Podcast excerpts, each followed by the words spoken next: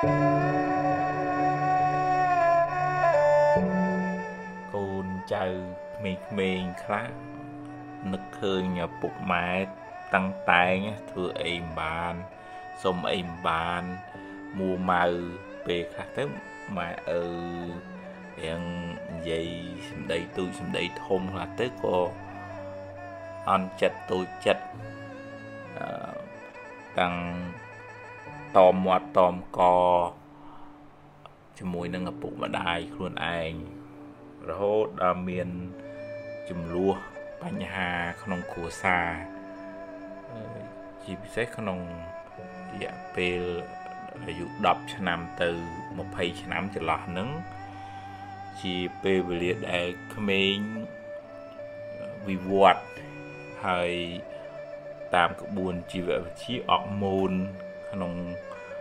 ខួរក្បាលខ្លួនប្រាណរបស់ក្មេងហ្នឹងចាប់ផ្ដើមប្រែប្រួលធ្វើឲ្យរបៀបគិតចរិយាមេរយាទហ្នឹងក៏ផ្លាស់ប្ដូរទៅជាឆេវឆាវទៅជាចេះតែចង់តវ៉ាចង់ប្រឆាំងរវិធីសាស្ត្រធ្វើម៉េចមិនចង់ក្រោមការគៀបសង្កត់ទេដែរអាហ្នឹង វាជាដំណើរវិវត្តរបស់ក្មេងនឹងក្នុងរយៈពេល10ទៅ20ហ្នឹងអញ្ចឹងយើងជាពុកម្ដាយគោត្រូវពិចារណាដែរបើយើងកាច់វាអាចបាក់អញ្ចឹងវាមានតែអបហើយក៏មិនអាចនឹងប្រើពើហឹង្សាឬក៏គៀបសង្កត់ហួសហេតុពេក អាចធ្វើឲ្យកូននឹងដើរផ្លូវខុសឬក៏ទៅជឿជាក់ទៅពឹងអ្នកខាងក្រៅផ្ទះជាមិត្តជាភ័ក្តិច្រើនជាងស្ដាប់ឪពុកម្ដាយហើយអញ្ចឹងតើម៉ែឪក៏ស្វែងយល់ពីកូនបដែបដៅណែនាំពឹងគេឲ្យជួយហើយត្រូវមានបច្ចេកទេស ក្នុងការនិយាយស្ដីនឹងមិនមែនចេះតែវាយចេះតែស្ដីចេះតែថាចេះតែបន្ទោសទេមានចំណុចដែលយើងអាចលើកទឹកចិត្តដល់តម្លៃឲ្យគ្នាអាចនឹងមានសមត្ថភាពឈរសម្រេចចិត្តក្នុងដំណើរជីវិតខ្លះអឺហើយ កូនក៏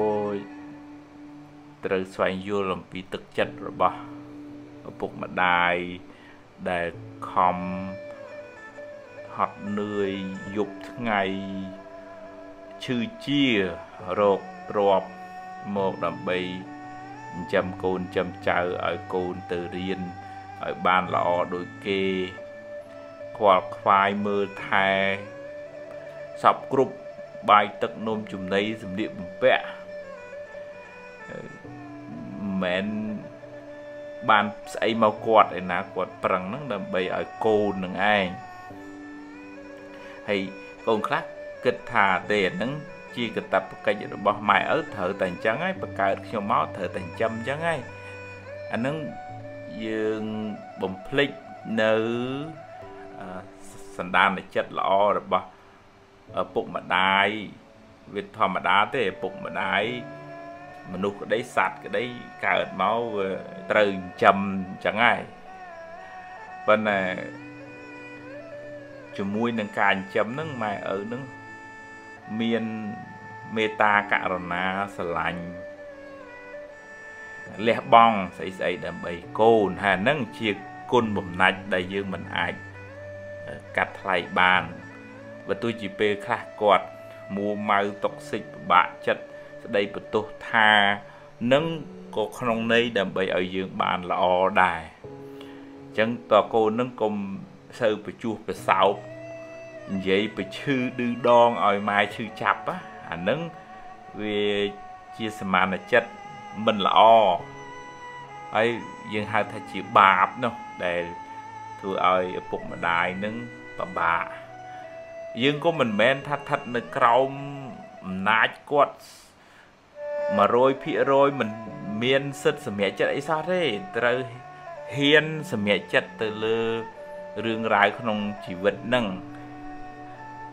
ខ្លះមិនមែនទៀមទាទាំងស្រុងទេយើងមិនទាន់មានសមត្ថភាពគ្រប់គ្រាន់នឹង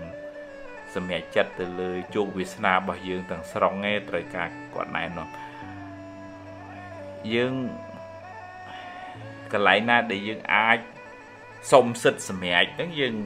សុំឲ្យដោយសន្តិវិធីទៅមនុស្សចាស់ត្រូវការការគោរពអោនលំទោនអឺចំពោះគាត់មិនមែនអាងវាងយើងទៅរៀនហើយយើងនិយាយមើលងាយមើលថោកគាត់អាហ្នឹងมันអាចបានលទ្ធផលល្អឯងអញ្ចឹងវាតលយល់គ្នាទៅវិញទៅមកម្ដាយឪពុកនិងកូនកូន សំដែងការដឹងគុណចំពោះពុកម្ដាយហត់នឿយពិបាកពិបិន